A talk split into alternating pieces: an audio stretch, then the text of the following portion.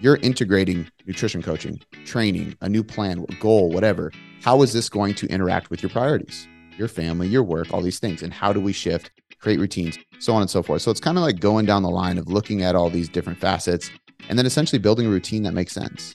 Welcome to the show where we help you make smart nutrition simple. If you want proven nutrition strategies to help you build a better body and create the energy to show up for your family without overly restrictive and unrealistic dieting, then you're in the right place. Make sure to subscribe and enjoy this episode. Welcome back to another episode of the Smart Nutrition Made Simple show. I am your host, as always, Ben Brown owner and head coach here at Body Systems, where we help high performing men and women build a better body and create the energy to show up for their family through our pure science proven results process. Now, if you are new to the show, then you'll be happy to know that our nutrition philosophy is about more than just restrictive meal plans and dogmatic dietary practices or simply counting your calories and your macros. It's about creating nutritional awareness so that we can help you change your belief system around what it means to be healthy by learning how to break the rules around conventional dieting so that you can lose weight, so that you can gain lean and strong muscle mass, and you can do it sustainably for life. And if you've been a long-time listener, then welcome back. I am honored to have you here and excited to share my interview with an incredible coach who has a very similar philosophy around creating long term sustainable change by leveraging the science of data collection, the psychology of behavior change, and the art of coaching. Uh, today, I catch up with Cody McBroom, the owner of Tailored Coaching Method. Tailored Coaching Method is a lifestyle coaching company that's focused on fitting the training and nutrition to the client and not the other way around. In our conversation, we talk about the similarities between running a successful business and building a lean and healthy body. Of course, they both require time, energy, focus, and prioritization, but they also require ongoing data and adjustments based on reflection and improved awareness. Sometimes we have to go slow to go fast, and developing the skills and the tools around things like planning and preparation and time management, training intensity and volume, and understanding the vast array of nuances around the dieting process and seasons of change become the very levers that we can and do use to adjust and drive long term success. We also talk about establishing clarity through educating our clients. We talk about creating structure through effective time management, chronic under eating, under tracking, and metabolic slowdowns and adaptation. We talk about setting realistic expectations versus actual commitments, assessing the need for diet breaks and refeeds, and when it's actually relevant to implement these things. As well as the role of stress and your personal life in your ability to adhere to the diet at hand. And Finally, we finish with a quick discussion on GLP 1 agonists, weight loss drugs, and weight loss sustainability. So, this was a great conversation as always. I thoroughly enjoyed it, learned a lot, as I'm sure you will as well. And assuming you did, then do me a huge favor leave a positive rating and review, share this with someone whom you think could benefit.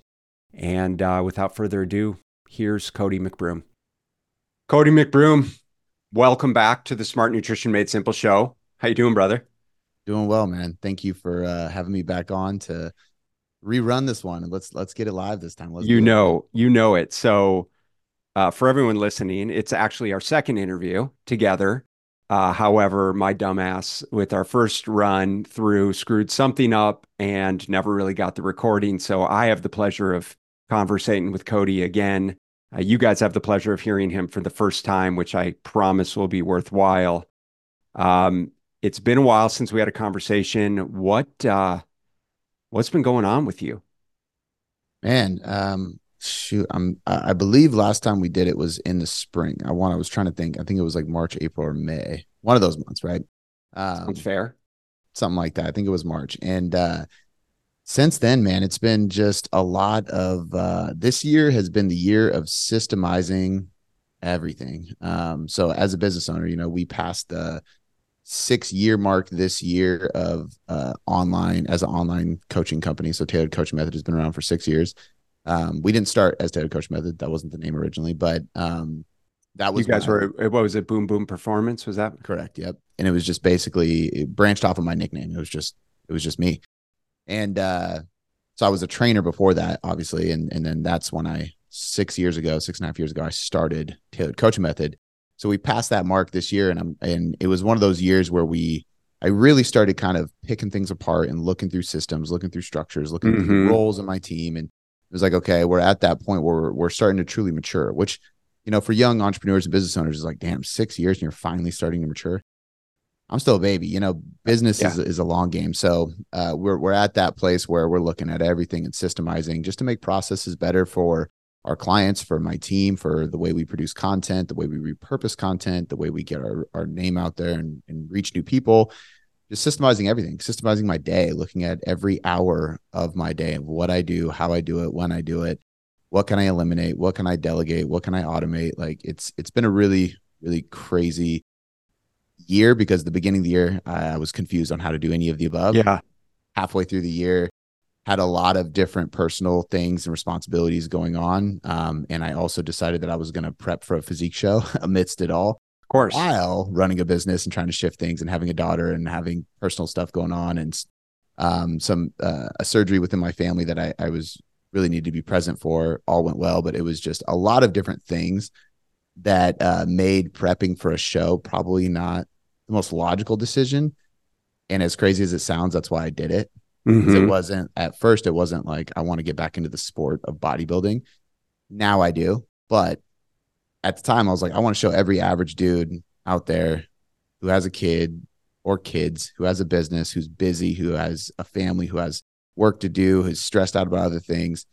You can do it too. Like, not that you need to get on stage, but like, you want to lose 20 pounds, you have no excuse. And the amount of people I had reach out to me tell me that it got them to get back on track or they signed up to work with us because of it, despite saying, I never want to step on stage. But watching you do it with everything you have going on showed me that I can do the yeah. little goal that I have. And so mission accomplished, you know, and, uh, so it's been a crazy year, man. It's been a crazy time since the last time we talked, and we've I, have a lot of things have changed, and a lot of cool things are being implemented and shifted, and in a good place.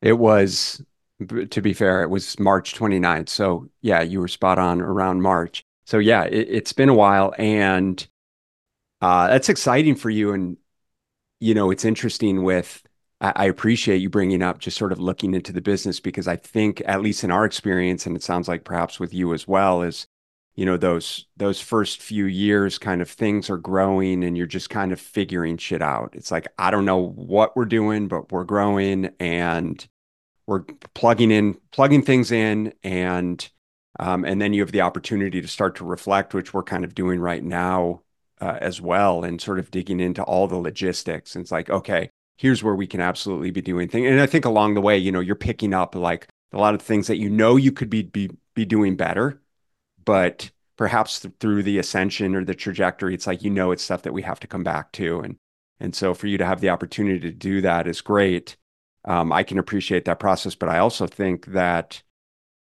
you know, I think to some degree it can kind of be analogous to perhaps a, a client journey as well. It's like there's a lot of things that we can do initially that drive momentum, right? That drive progress.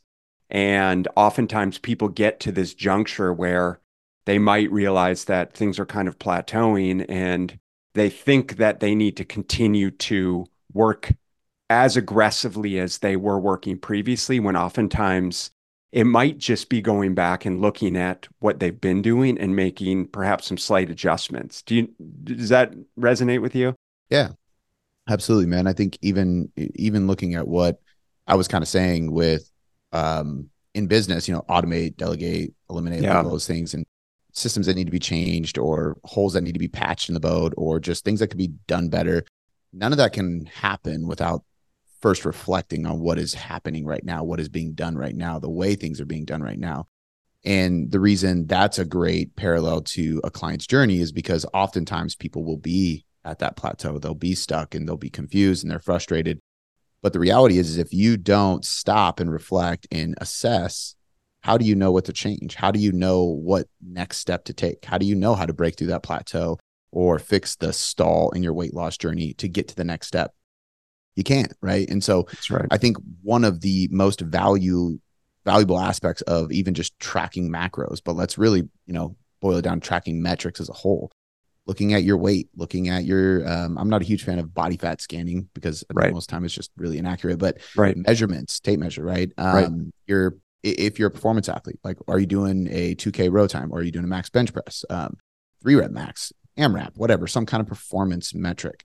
Are you doing progress pictures? Are you keeping all of this documented? Because if you're not, how do you know what to, to change, right? And Right. mind you, this isn't for the rest of your life. You have to weigh in every day, tracking macros every day. Like, no, I'm saying you're either doing it so that when the plateau arises, you can adjust, or you're not doing it, but you want change. So it's time to start doing it because it creates awareness and awareness precedes change. Therefore, you cannot change without that awareness initially, right? So I think even for myself with the business, it was getting to a point where I'm like, okay, I want to start accelerating things.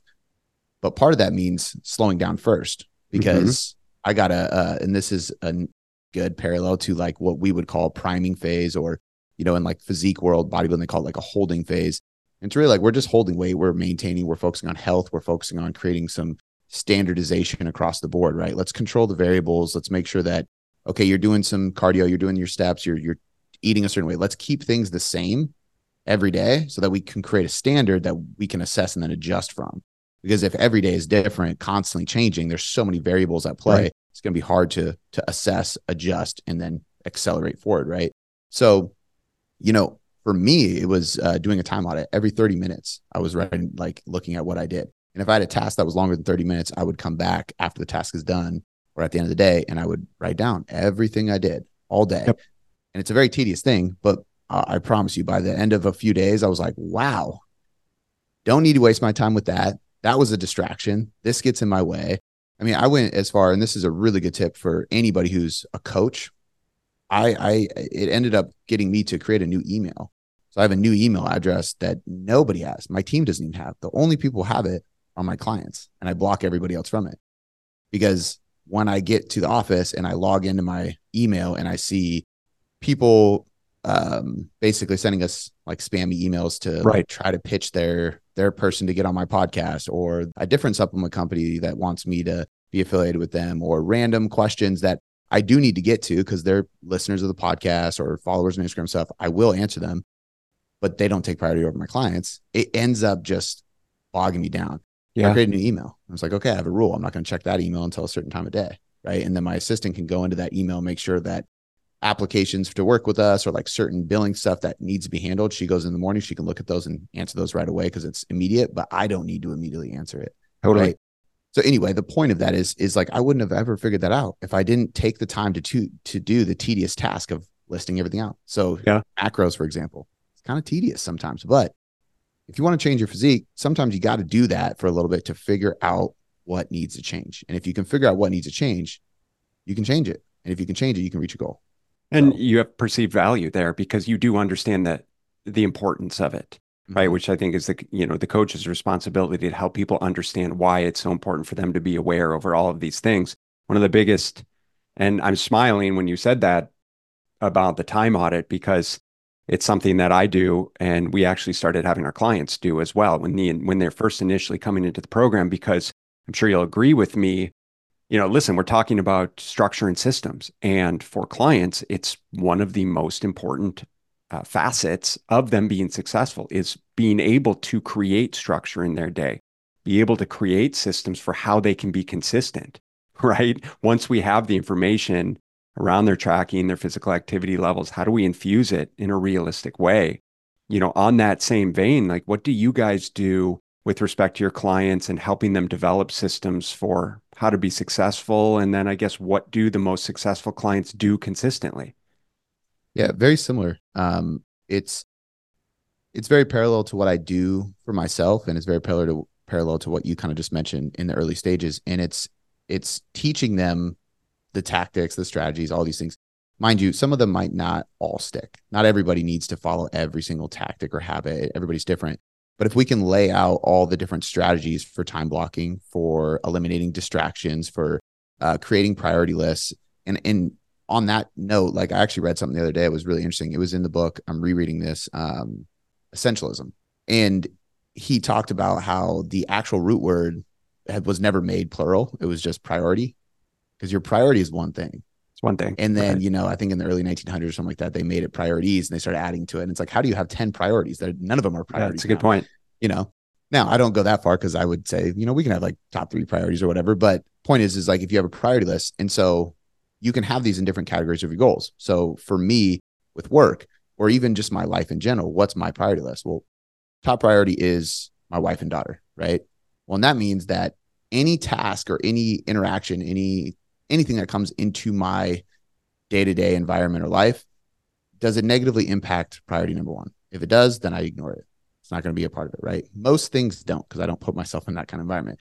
And I go to the next one, my team. Then I go to the next one, my clients. Then I go to the next one, the members. Then I go to the next one. Like it could be my content, then other individuals' content, Yep. right? So if I'm scheduling this interview with you and I'm pushing away my own content that develops my own company, it's probably not a smart business decision, right? That's why we have to schedule around your priorities. Um, but for a client, looking at those priorities and just associating how things interact, right? It's like taking a new medication. Does this interact with ibuprofen? I should probably check that because I'm taking ibuprofen. I'm taking this vitamin or I'm taking fish oil. Is that going to interact? Is this a blood thinner? Like looking at it from that lens, you're integrating nutrition coaching, training, a new plan, goal, whatever. How is this going to interact with your priorities, your family, your work, all these things? And how do we shift, create routines, so on and so forth? So it's kind of like going down the line of looking at all these different facets and then essentially building a routine that makes sense. Nine times out of 10, it's not that we need to not pursue our goals or eliminate anything or restrict ourselves from doing something social or, or you don't need to like leave your job or find a new job just to pursue your goal or anything. We just have to adjust the plan to accommodate for your priorities and for your current life. And it's going to come down to building a routine, looking at when you wake up, when you go to Yeah. sleep, when you eat your meals, when you prep your meals, how many meals do you eat?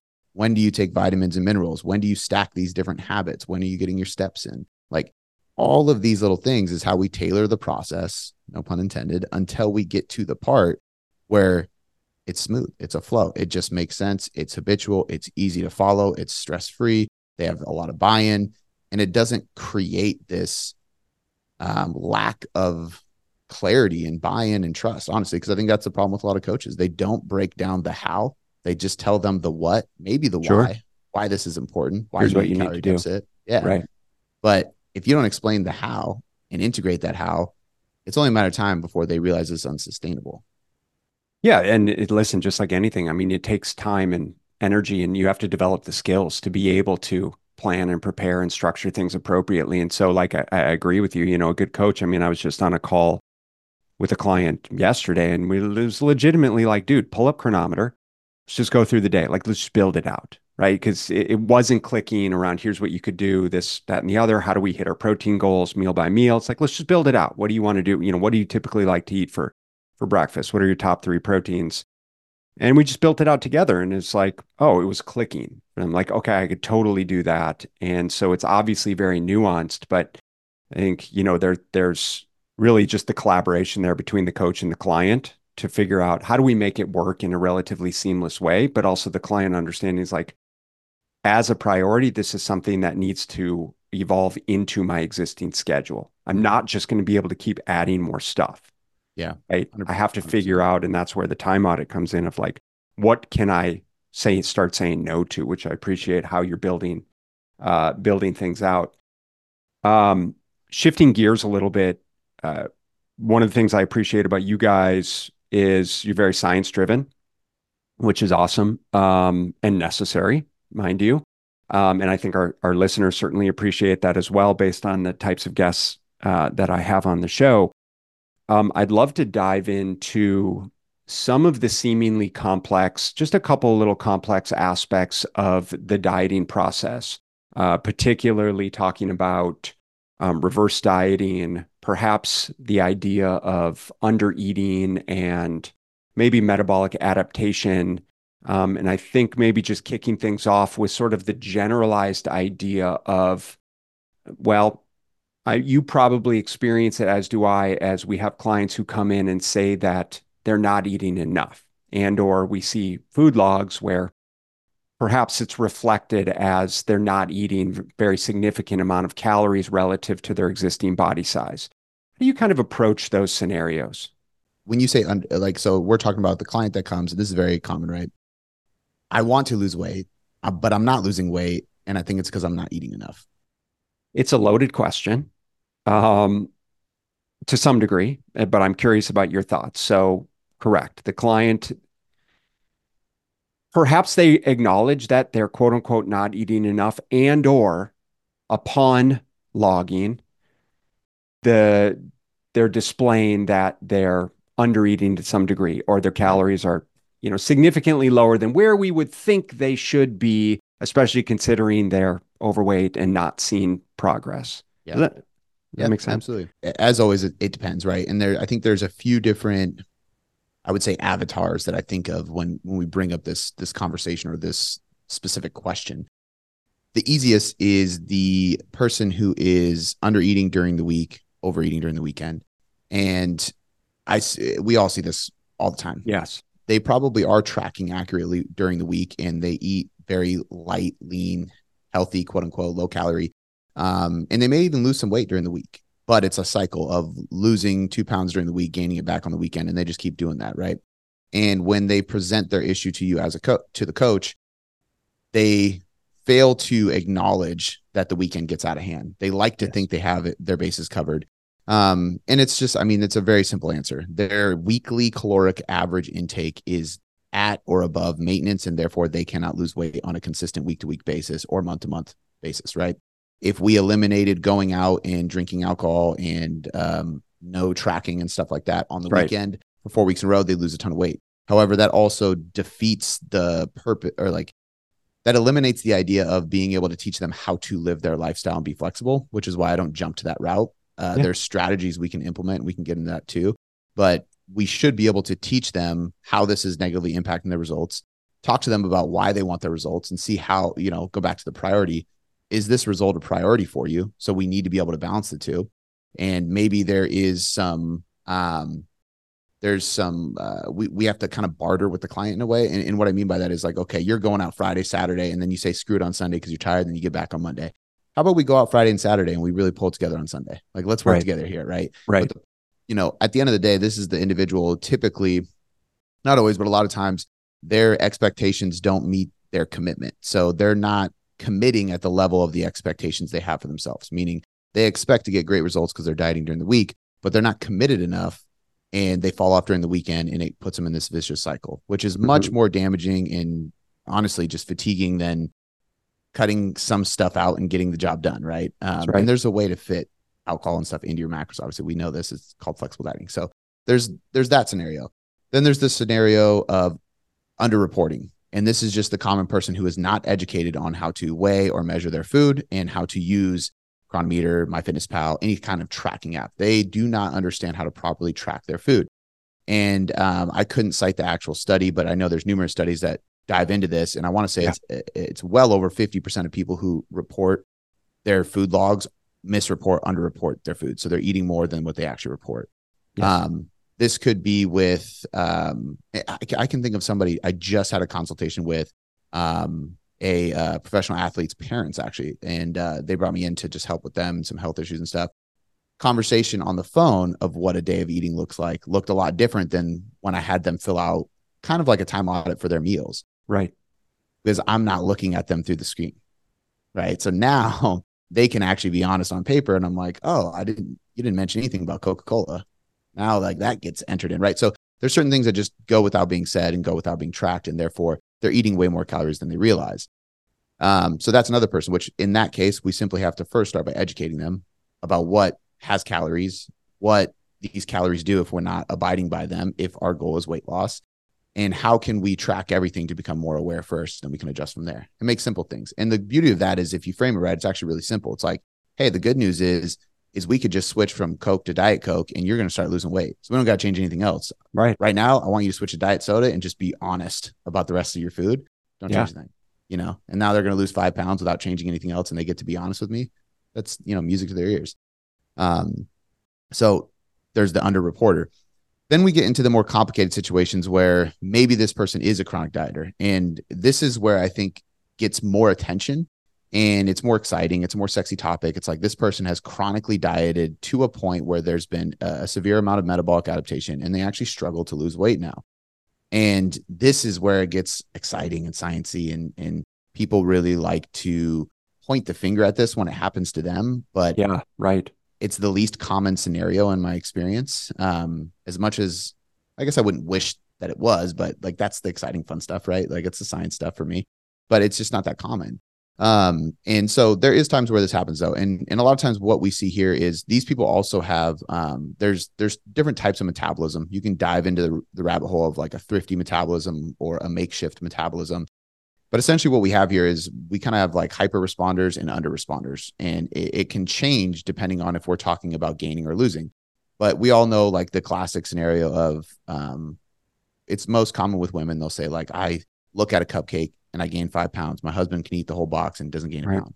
Well, he probably has, I believe it's a thrifty metabolism. I might be screwing this up because I don't use those terminology very often, but he has the type of metabolism that's very adaptive. So he eats and he moves, right? So when individuals who have this adaptive metabolism, they typically can reverse diet really easily. Um, they also struggle to gain weight. So if they're trying to build muscle or gain size, it can be difficult because they increase their calories and they naturally move more. They step more, they talk more, right. they fidget more, they blink mm-hmm. more. Some of it is involuntary that they can't control. Kind of ramps up NEAT.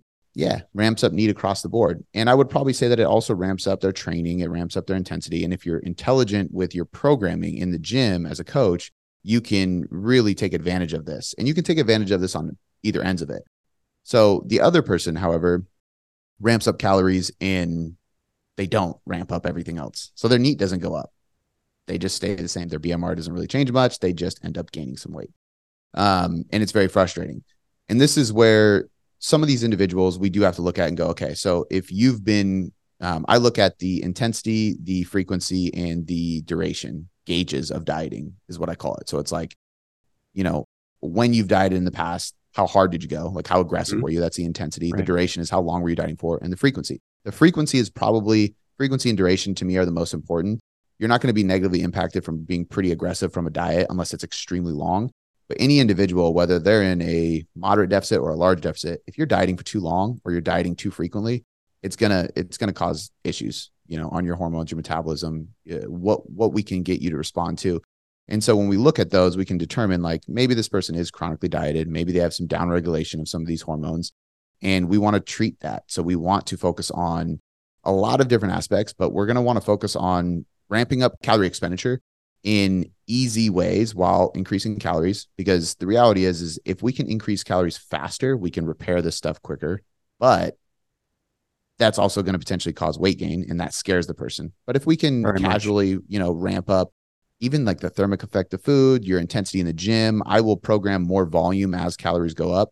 So they're naturally doing a, an extra set here or there. They're pushing a little bit more load. I'm changing the exercise selection because i know that this is going to require them to be under more load and therefore more volume. They may not realize it. So their perception of it is that nothing's changing. It doesn't take yeah. them longer in the gym. But if I can just squeeze out more out of the calories we're taking in, they're going to see the best of both worlds. Um, let's focus on sleep. Let's focus on digestion and gut health. All these things are tied together. Um, let's focus on repairing your thyroid because that's probably going to take the biggest hit from a diet. Um, that was one of the lowest markers on my blood work post uh, competition because I went. No surprise my, there, right? Exactly. That's probably the main driver as far as a hormone for your metabolism. But but point being is this individual actually has gone through metabolic adaptation and has that present. And that might be slowing their ability down from losing weight now because they've been so adaptive. Now, the point I want to like finish with to make clear is that this does not mean that a calorie deficit doesn't work. This doesn't mean that this person can't lose weight. It means that their body has adapted to low calorie set points and they're going to have to drop calories extremely low to see significant progress made. And that might not be sustainable or adherable, or it might cause detrimental effects to their lifestyle, to their health, right. and it's not worth it. So that person does need to go through a process to build their metabolism up. And that's not a quick thing. You know, it's not as simple as, hey, let's take a diet break or some refeeds and boost your metabolism. It doesn't work like that. And this is why, as you increase calories, whether you go slow, which a lot of people frown upon now, or fast. I'm still a fan of going slow in certain situations because the psychology aspect is very important here. And there's a lot of everyday people who a don't get lean enough to worry about going slow being an issue because a lot of that context is discussed around bodybuilders. Right. Or two, if you increase their calories too fast and they gain more than a pound in that first week or two, even if it's normal, they freak out. And if they freak out and leave, they're going to go do something way more harmful. So right. take the slow route if you need to. But point being is we take that route and we build up all these things. Let's build up their activity. Let's build some muscle. Let's increase their NEAT. Let's improve their sleep, digestion, hormones, um, their micronutrient density, water, like just improve everything slowly but surely. All of these things might contribute one to 5% difference to their metabolism, right? But they do contribute. And once you reestablish that baseline over a period of time, then you can return to the diet and they will respond because you have boosted their metabolism, quote unquote. Mm-hmm. It's just mm-hmm. that, you know, boosting your metabolism is such a cheesy concept because most totally. people think of it like drink some green tea and you're going to boost your metabolism. It's not like that. Like this is a long duration process. So Hey guys, I want to interrupt this conversation briefly with an exciting announcement. If you're a father and struggling to lose the pounds that have crept on over the years, I understand your challenge. You're juggling a successful career, a loving family, and now you're looking to regain that energy and physique that seems to have slipped away. And that's exactly why I created PrimeFit Operating System. PrimeFit OS is a unique hybrid coaching program designed specifically for men like you. Now, you guys know me, we're not about quick fixes or impossible routines. Instead, we focus on real sustainable change through personalized nutrition and science driven strength training, all wrapped up in a supportive community with expert guidance directly from me and my 20 years of experience working with men just like you. Imagine mastering your nutrition without restrictive dieting, getting stronger and leaner and boosting your overall energy, all without overwhelming your already busy schedule. With Prime Fit OS, you're getting more than just a cookie cutter nutrition and fitness plan. You're embarking on a transformative journey that fits into your life, not the other way around. So, if you're ready to take the first step towards a healthier, leaner, stronger, more energetic, confident, ass kicking you, join us over at Prime Fit Operating System. Trust me, guys, your family, your career, and most importantly, you will thank you for it. So if you guys are interested in getting started and want to find out more about the program, let's chat. Just head over to primefitos.com forward slash call and grab a time on my calendar. Remember, it's your time to be at your prime. very well articulated and and I like the nuance in there. Obviously, it really does depend on a number of factors, but I appreciate that you brought up how it's really the least common of all of the things that we see is someone truly has chronically dieted themselves into a position where um you know there's there's this just this overt level of resistance. Um I do believe that a lot of people have chronically dieted how much it's impacted their metabolism we don't really know but regardless like regardless it's not an excuse to not develop the skills and the behaviors around eating uh, you know the right things eating more protein moving your body more frequently strength training getting more sleep improving the quality of your food right? Like all of the things you would do regardless right? Yeah. so re- so regardless of the situation you're doing all the same stuff. I mean we re- recently had a client who she was diagnosed with low thyroid. And you know she's like well she she wanted to she was suggesting that she didn't need coaching anymore because her thyroid was keeping her from losing the weight um, and she should just work with her doctor around those things. Yet in reality she's you know not consistently um, hitting protein goals not consistently moving her body enough to move weight in the first place, regardless of whether or not the thyroid's an issue. And, and I think it's just shifting that mindset around things, right? 100%. Um, I, I, it's a, it's a, I'm glad you brought that up because I have a few things I can touch on with that too.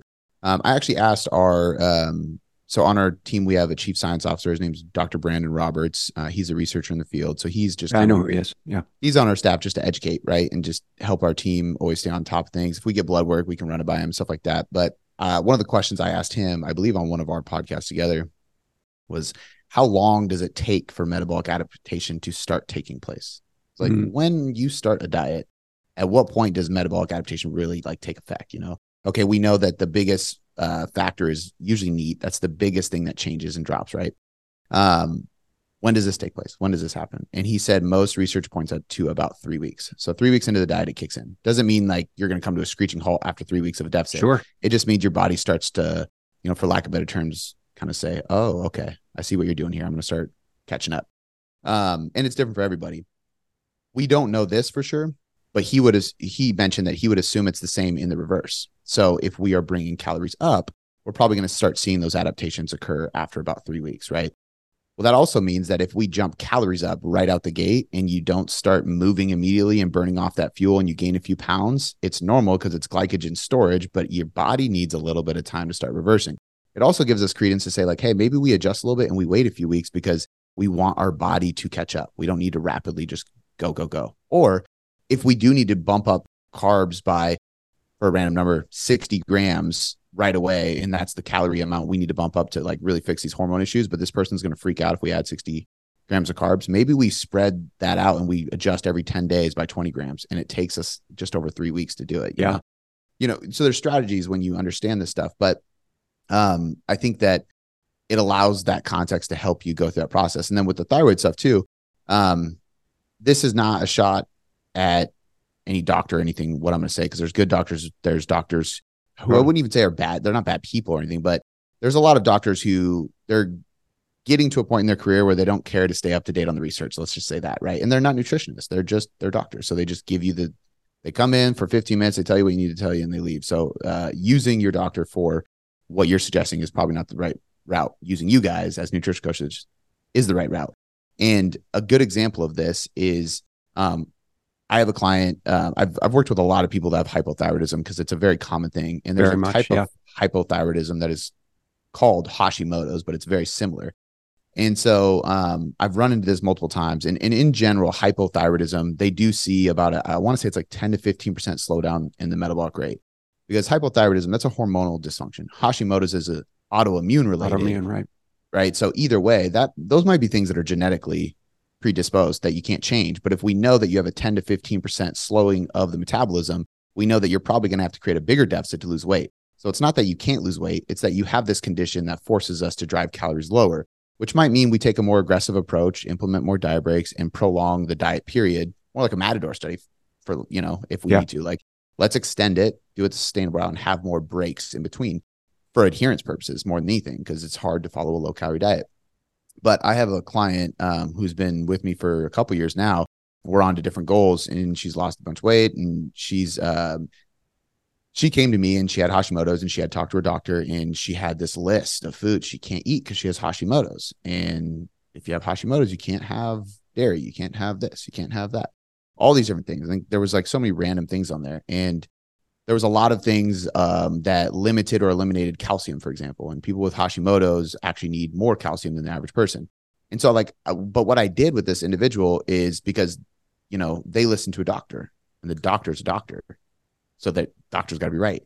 And I was Always. like, hey, I'm not saying your doctor's a bad person, but I think they're giving you misinformation. And I want to show you why you don't have to eliminate all this stuff. We need to create a bigger deficit than normal to lose the weight. Yes. You don't need to rely on um, different medications and stuff like that. Like, obviously, you can take some thyroid medication if needed, but I want to show you what we can do. And I actually pulled out a, uh, a meta analysis on Hashimoto's related dieting and it broke down all and for people listening a meta-analysis is like a study of all studies so it took it takes all the studies on a topic and this was all the studies taken about the topic of what foods to integrate into a diet for somebody with hashimoto's and i literally i think it was 90% of the foods that she was quote unquote not supposed to eat i showed her she could eat and why she could eat it and in fact some of them literally showed evidence to support and improve the symptoms of Hashimoto's. But it was because I pulled out the meta analysis and I showed her one by one in a Loom video as I'm breaking down her diet. I was like, this is why you need this. This is why you should have this. This one you can keep out. This one is very individually dependent. Hashimoto's can be associated or correlated with gluten intolerance, but gluten intolerance, like Hashimoto's, isn't caused by gluten, right? So Totally. if this bugs you, you don't have to eat it. But if it doesn't, you're totally fine. And this is how you can tell if it bugs you. And so like I went through the list. Um, and I say all this to say, like, there's always value in having that second opinion or that second eye or digging deeper into the research because you know she doesn't need to go into the weeds or become a nutritionist or a science person in order to understand this she just needed somebody like me who values the science to show her what is the truth behind her body her autoimmune related disorder her thyroid her results what she wants and how we're going to get there and i created a level of buy-in and trust that allowed me to build consistency in her and she lost a ton of weight because of it Mhm. you know and she'd been struggling to lose weight so just a little random rant on Well, you can't make, I mean, it's just not appropriate to make blanket statements around conditions either, specifically with nutrition. Like we know the vast array of nutritional protocols and how different people respond under different conditions. And so it's like, listen, the biochemical individuality. So you're giving her the tools to become her own best nutrition detective and figure out, okay, like what what actually does work for me uh, based on the nutrition, the the nutrients that I actually need, you know, to to perform, to feel good. Yeah. And I think that's, you know, the best that we could do, and and why there's so much value in nutrition coaching for clients because it's obviously so much more than just nutrition coaching. I mean, it's it's having um, you know, a support system um, around all of this stuff where we we really just don't outside of, of Yeah. those things. and that's you know, you know what I mean. Sorry to cut you off, but that's like to your point again with your clients. Like that doctor's not checking in with them all the time Right, outside right. the doctor's office, but you guys are right. And on top of that, too, like people have to understand that, you know, and this goes beyond the context of the. I mean, there's some crazier diets that doctors will put people on because it's easy to say, hey, just do this, and then I'll see you in a couple months. And you know, this applies to paleo. It applies to all kinds of stuff because if I tell somebody, hey, follow this diet and the diet protocol is essentially just eliminating a bunch of stuff like this one was, what's going to happen? They're Right. probably going to fall into a calorie deficit, at least for a little while. No, totally. They, they don't know how to eat anything else. They you cut out a bunch of stuff and it's like, well, now what? You know, so I think, you know, to your point in, in what you guys do versus doctor, it's like it, it does allow that accountability for sure, but it also allows an approach that's not just a sneaky way of getting somebody to cut out a bunch of foods. Um, on the topic of metabolic adaptation, um, because you guys do a good job, at least I've heard you speak uh, about diet breaks and and refeeds and kind of pay attention to, you know, adaptations and plateaus. And we know dieting is all about stimulus and adaptation, and obviously any change is uh, any any change that we want to create. And so, what are kind of a couple of the things briefly that you guys look at to help you determine, for example, if a client is working to lose weight and um, you know perhaps they're they're suggesting or we're seeing that they might be in a bit of a plateau. Uh, what are the things that you're taking into consideration when you're looking at okay, it might be time for a diet break, it might be time for a refeed, um, you know, generally speaking. Yeah. So it the first thing I'm going to do is kind of go back to what we discussed with um, kind of auditing, right, and creating uh, a standardization. So, and I say standardization because I often tell people like, hey, if we're at a plateau, the first thing I should see when I look across your macros, your tracker, your your biofeedback, all that is consistency. If I see spottiness in your tracker, if I see that, you know, your carbs are at, let's say, just for easy math, 200, but I see like 150, 250, 175, 220, like it's just everywhere. I know that you're eating different things day to day, which is fine, but there's a lot to be said about eating the same food day to day to create a standard to make sure that we're not actually at a plateau. So the first thing I'm going to look at is their consistency throughout the diet. If it's spotty, um, if they're eating different things day to day, if uh, they are being overly flexible, so they're eating out for lunch all the time, but Right. it fits their macros. I want to kind of investigate a little bit. I want to spend time putting a magnifying glass to it and see, seeing like, okay, I'm not telling you you can't go eat out, but let's see where you're eating out. Let's see how accurate you are with tracking. Let's see like where's, you know, let's have a conversation. How accurate is this? Then I will look at um, trying to get them to follow more of a meal plan structure. And and the reason I'm doing these things is one, I can't adjust a diet that's inaccurate. I just can't because we're making an adjustment off of inaccuracy. So it's going to be inaccurate adjustment. It's just not That's a going to work waste well. of time for everyone to even attempt it. Exactly. Especially if, if the person can't adhere to the current calories, why would I drop them lower? That's not going to work. But what I will do is is I want to look through all that and then I will try to get them to follow a meal plan, even if it's like for a week or two. And so if somebody some clients do, I think meal plans get a bad rep But I have a lot of clients that prefer it because it just it simplifies it. If they're busy and they're like, hey, if I can eat the same thing every day and then just change up a little variables for dinner when I'm with the fam, that would make my life so much easier. And it's like, cool. There's a lot of different veggies, a lot of different starches, a lot of different proteins that all have around the same macros per like ounce or, or gram of weight. Yeah. So let's swap those out for dinner as much as you want. And then let's just eat the staple breakfast, lunch, snack, whatever.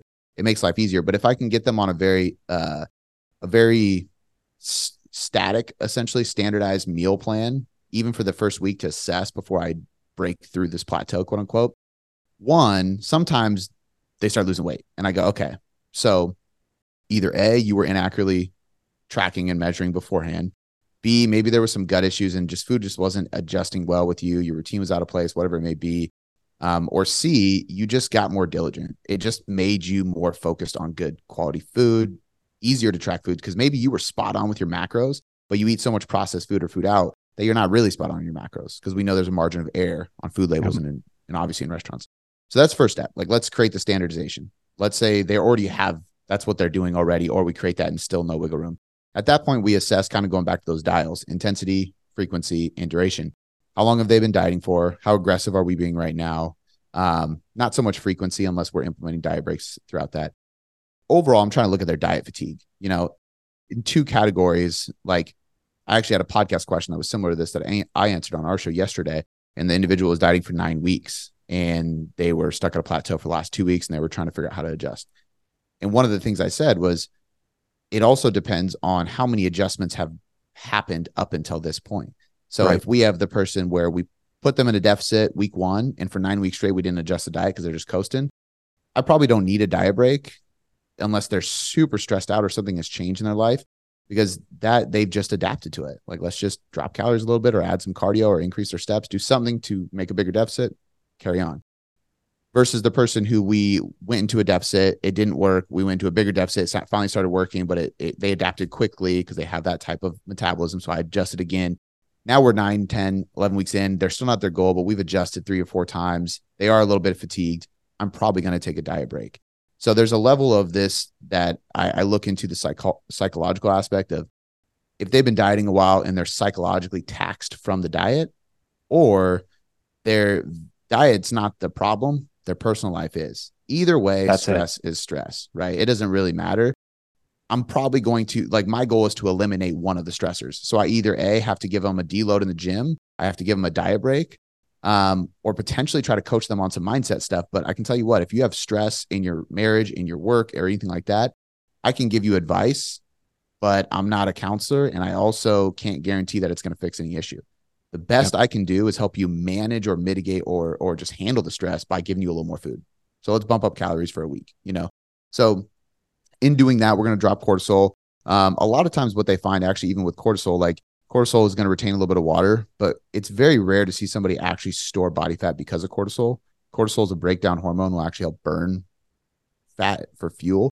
Um, it also can burn muscle. That's why we have to be careful with it and having prolonged periods of high cortisol. But the reason people gain weight from high cortisol is actually because stress causes overeating. And so when cortisol is high, it's their stress, behaviors for sure. Exactly. Right. So um, if I can stop them from overeating, which will, will, won't get reported as we discussed earlier, then I, that's the, the purpose of the diet break. Right. Um, anyway, like the point is, is that it, it, really depends on those two things more than anything. If I'm going a diet yeah. break or adjusting their calories deeper. Um, and then the only other thing I would add is that there's times where we need to either drop calories or increase expenditure. And then it's a decision of do I add cardio or do I drop calories? And I think that first comes down to asking the client, would you rather do some cardio or me take away food? And just personality wise, there's two different types of people. There's the person that's like, load me up with cardio, man. I don't don't take my food. And then there's a person's like, I do not want to step on a treadmill. I'm I'm not that hungry. Take my food away. Right. So it's it's very personality driven. Ask the client, they'll have better adherence. And then more specific than that is kind of like how low their calories already are. Maybe you don't want to take calories because they're already low. Maybe um, there's it has something to do with maintaining more muscle tissue. If we can do cardio completely separate to their workout while keeping calories high, you might be able to maintain more muscle during the deficit because we're keeping calories high and carbs up, so training performance can stay elevated.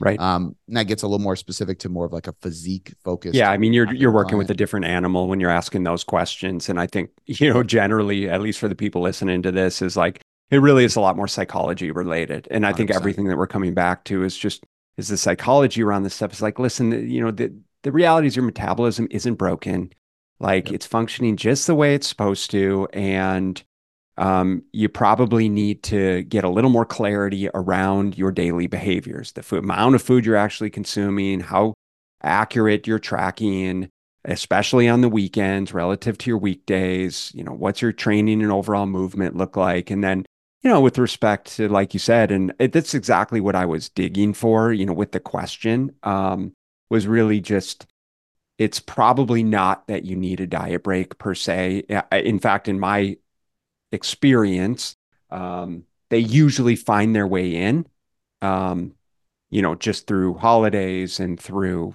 uh, vacations and and then yeah. if we find that the client's blowing themselves up, you know, throughout the week, and it's like, okay, it might be something that we strategically infuse in um, in terms of just having a, a, higher calorie day as a psychological reprieve, reprieve. It's not doing anything metabolically. It's just simply helping you be more consistent on the rest of the days while giving you some of the things that you're going to end up cheating on for lack of a better term anyways right?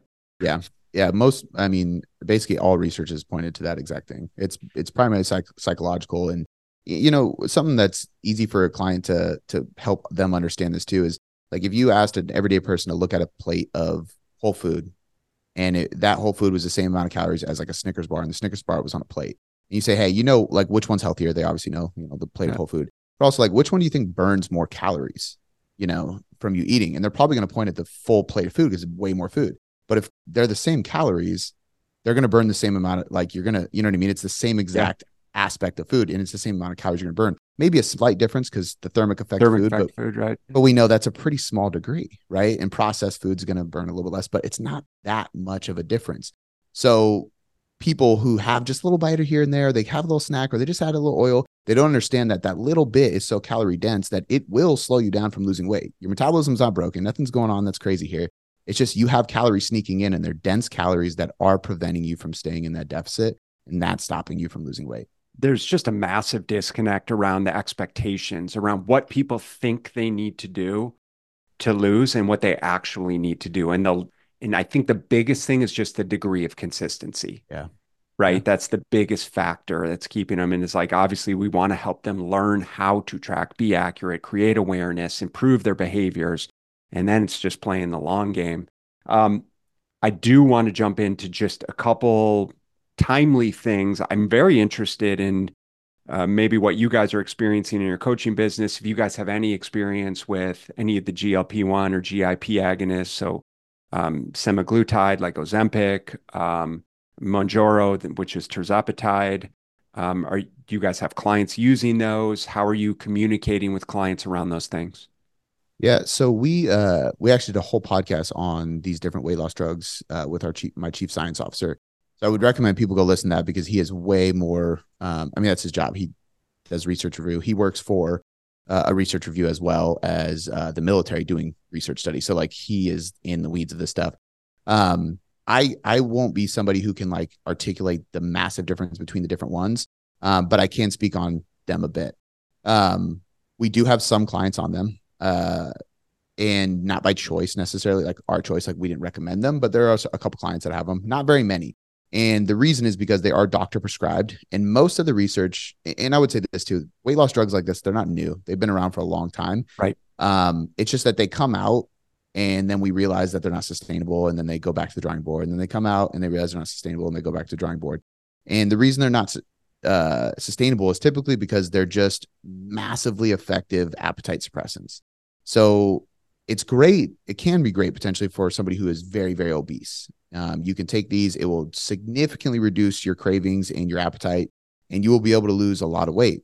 Problem with that is is when you stop taking it your appetite will increase again. Now if somebody is 350 pounds and drops down to 200 pounds, their appetite will increase afterwards, but it's not going to increase and cause them to gain all that weight back. Versus some of the people that inquire about this stuff that are trying to lose 20 pounds. You will gain that weight back and potentially more because if you actually get a doctor to prescribe it for you and your insurance covers it, I promise you, once you reach your goal weight, they're not going to continue to prescribe that for you, and it's extremely expensive. So you don't want to continue to take it. Um, we have had a client as well who um, had pretty bad thyroid issues, and she was prescribed uh, semaglutide, um, and it was effective. But reversing her out of that was difficult, um, and like lowering the dosage slowly and trying to reverse out of that yeah. while increasing calories, it's difficult. But for the most part, like I do think that peptides in general. Um, I've had a uh, a peptide researcher and doctor, Dr. Rand McClain on the podcast, and it was a really popular episode. Great guest. Um, it, it's it's a very very interesting topic, and there's so many different types of peptides that could potentially be um, very helpful for right. a lot of different reasons. Um, injury, growth hormone when it's actually needed from a medical perspective. Um, or longevity and you know increasing the lifespan of somebody who just wants to like kind of biohack their age um, but for the most part, the weight loss ones, uh, it, it seems to me that most of them are just appetite suppressants that are extremely effective. They do work, but I don't advise them for anybody who's not dangerously obese because I do right. think the aftermath is going to be an issue for most people. Yeah. Yeah. I was just curious. I mean, um, I think uh, generally, you know, it's probably not a great idea. It's like it's it's a different story if it's listen if we're trying to really get some momentum and someone's really struggling it could be could be something that would make sense if someone has you know some some really issues with food with their food intake and controlling themselves around food and the amount of food that they consume again just to help them get some momentum i can see justification and listen neither of us are doctors anyway so it doesn't really matter what we think but just in working with clients um, I think the most important thing is like, listen, if you're if you're utilizing those weight loss drugs, great. I hope you're you're, you're seeing good results, but also just making sure that just like we talked about with the thyroid issue, is like, listen, you still need to be focusing on the foundational pillars here around moving your body enough, making sure you're eating enough nutrients, getting enough protein, strength training and supporting lean muscle tissue, improving your structure and systems around your scheduling and being able to truly prioritize yourself amongst all of those things. And so I can see it as a massive lever in that capacity um, to really help you kind of get your shit together, so to speak. But um, yeah, anyways, it's just interesting stuff. But dude, uh, we could go on all day. I, I really want to um, respect your time, especially because this is the second time around. So we'll have to make it uh, a three-peat in another six months or so. Um, Cody, where can people find out more about you? Yeah, um, absolutely down to come back on, man. It's always a great conversation. So thank you for for bringing me back. Um, I uh we put out a lot of free content. So everything is at tailoredcoachingmethod.com, um, where we have a free blog, free guides. Uh, you can access all the stuff, coaching, all that. Um, on Instagram, I'm at Cody McBroom. I typically post every day. The podcast is the Tailored Life Podcast. We usually air one to two episodes a week. Um, the Tailored Trainer is our app uh, where you get daily workouts, and uh, all that is really just you know uh, an extension of the free content. So we put out free, valuable information first, and then when somebody uh, wants a little bit more, they go download something for free or coach with us or do whatever. But um, yeah, go check out the free content and just get some value. Beauty. Well, you guys heard it here. Uh, all the information's in the show notes below, so make sure you check it out. Um, and uh, Cody, dude, thank you very much for coming back on. Always a pleasure. Uh, I'm just nodding my head, you know, the whole conversation here because we're speaking the same language. So uh, very well articulated, and I appreciate appreciate it. And uh, dude, we'll we'll speak again soon. Absolutely. Thank you so much for listening. And if you found this content valuable, here are four ways I can help you in your nutrition journey for free. One Grab a free copy of my Fat Loss Fix Guide at fatlossfixguide.com. 2. Join my free group at smartnutritionmadesimple.com. 3. Subscribe to my YouTube channel at smartnutritionmadesimpletv.com. 4. Leave a five star rating and positive review so that we can gain access to more nutrition experts ready to share their knowledge with you and ultimately help more people make smart nutrition simple.